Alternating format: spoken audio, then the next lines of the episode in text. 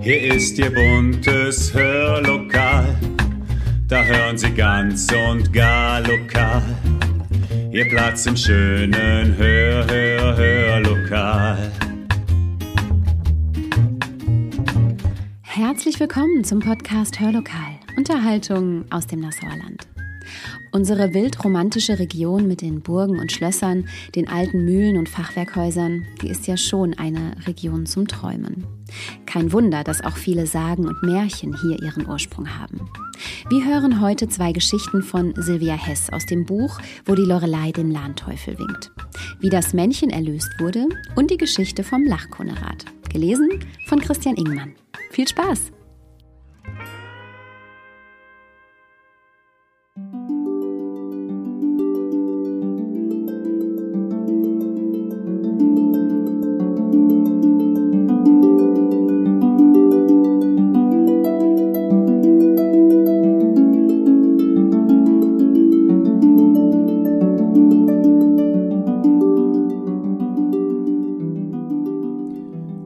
Männchen erlöst wurde. Im Mittelalter lebte in Patersberg bei St. Goarshausen ein armer Musikant. Er genoss einen guten Ruf bis in die weitere Umgebung hinein, denn er verstand es, mit seiner Musik selbst Niedergeschlagene wieder froh zu machen. Und man holte ihn zu Hochzeiten und Kindstaufen genauso wie zu Begräbnissen, bei denen er mit wehmütigen Melodien an die Herzen der Trauernden rührte und sie tröstete. Eines Tages wanderte der Musikant auf dem Höhenrücken über dem Katzenberg seinem Heimatdorf zu. Tiefe Sorgenfalten zeichneten das Gesicht des Mannes. Der Gedanken versunken einherschritt, denn seine Frau und das Kind lagen krank zu Hause. Er hatte bei einer Tanzveranstaltung aufgespielt. Und obwohl er mit seinen lustigen Weisen zum Gelingen des Festes beigetragen hatte, waren seine Gedanken stets bei seiner Familie gewesen. Den Musiker plagte die Not, denn die Saison war so schlecht gewesen, dass er nicht wusste, woher er Geld für einen Arzt nehmen sollte. Wie er so dahinschritt, wurde er in seinem Gedankenfluss von lautem Steingeprassel unterbrochen. Erstaunt hielt er an und schaute um sich. Da sah er in einiger Entfernung ein Männlein, das sich damit abmühte, auf seinem Rücken schwere Steine den Hang hinaufzutragen.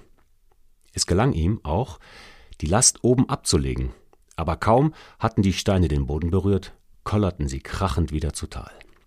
Das Männchen hüpfte hinterher, sammelte die Steine wieder ein und schleppte sie erneut nach oben, nur um ihnen gleich darauf wieder bei ihrer rasanten Fahrt nach unten hinterherzusehen. Dieses seltsame Spiel wiederholte sich mehrmals, so dass der Musikant, der inzwischen näher gekommen war, dem Männlein schließlich erstaunt zurief Was treibst du denn da, Männchen? Er bekam jedoch keine Antwort. Möchtest du vielleicht, dass ich dir helfe? fragte der Musikant, denn er hatte ein mitleidiges Herz. Wieder antwortete der Zwerg nicht. Aber er bückte sich, nahm einen Stein auf, kam zu dem Wanderer heran und drückte ihm den Stein in die Hand. Ohne ihn weiter anzusehen, fuhr es daraufhin mit seinem sinnlosen Treiben fort. Der Mann aus Patersberg zuckte mit den Schultern und blickte ratlos auf den Stein in seiner Faust. Doch was sah er da? Den Klumpen, den er in der Hand hielt, hatte sich in pures Gold verwandelt. Mit einem Schlag hatte es mit seiner Not ein Ende, und die Gesundung seiner Frau und seines Kindes rückte in greifbare Nähe. Vergelt's Gott, du Männchen, rief der Musikant voller Dankbarkeit. In diesem Augenblick war der Zwerg gerade wieder mit den Steinen auf dem Bergrücken angekommen, legte sie ab und siehe da, sie blieben liegen. Da jauchzte das Männchen laut auf, sprang in die Luft, riss die Arme hoch und schrie, Ich bin erlöst, erlöst. Dein Vergelt's Gott hat mich von dem Bann befreit, mit dem der Hörselkönig mich einst belegt hat. Denn wisse, vor langer Zeit war ich ein faules und vorlautes Wesen, weshalb ich zu Schweigen und nutzloser Arbeit verdammt wurde. Noch einen Luftsprung tat der Zwerg dann, war er verschwunden. Der Musikant lief nach Hause und bestellte einen Arzt für seine Familie. Der Bergrücken aber, wo sich all dies zugetragen, heißt bis heute das Männchen.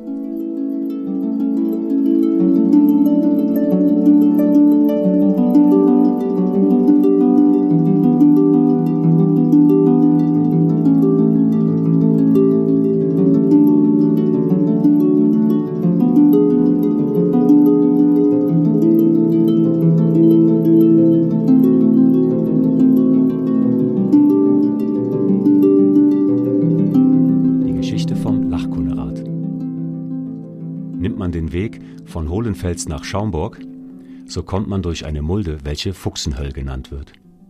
Dort trafen sich einmal drei Burschen zum Eichelsuchen, denn der Winter war nah und die Eichen trugen reiche Frucht.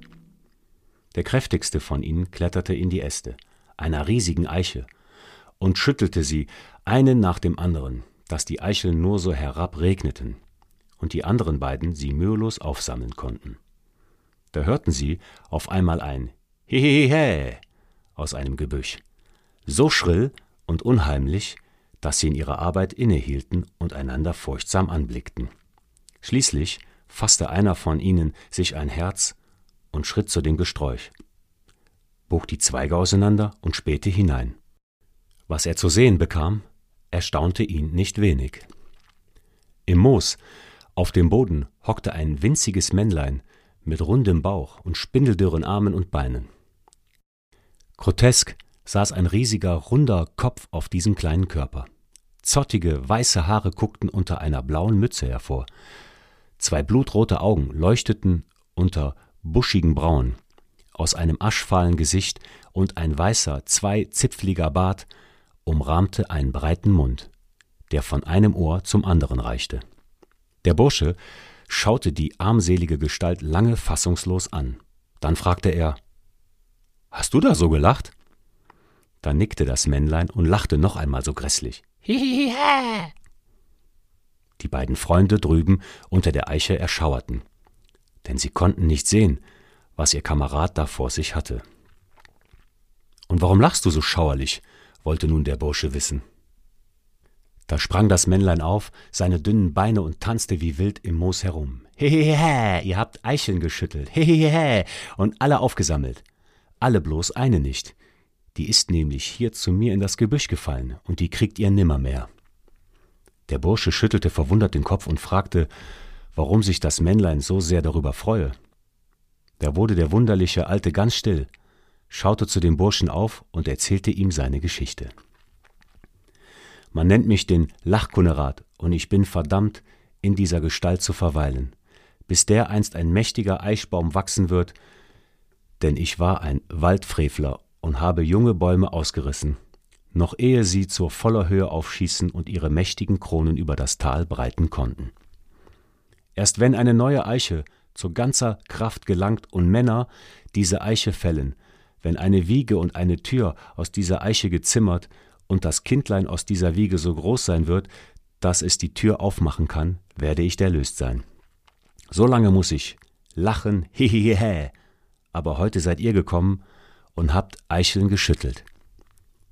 Und eine ist zu mir ins Moos gefallen, und die wird keinem, und ich werde sie bewachen, denn die Erlösung ist nah. Noch einmal lachte das Männlein, dann war es verschwunden. Die Burschen trugen die Kunde vom Lachkunnerat nach Hohlenfels, und in der Fuchsenhöll hörten die Holzhauer noch manches Jahr das unheimliche Hihihihe.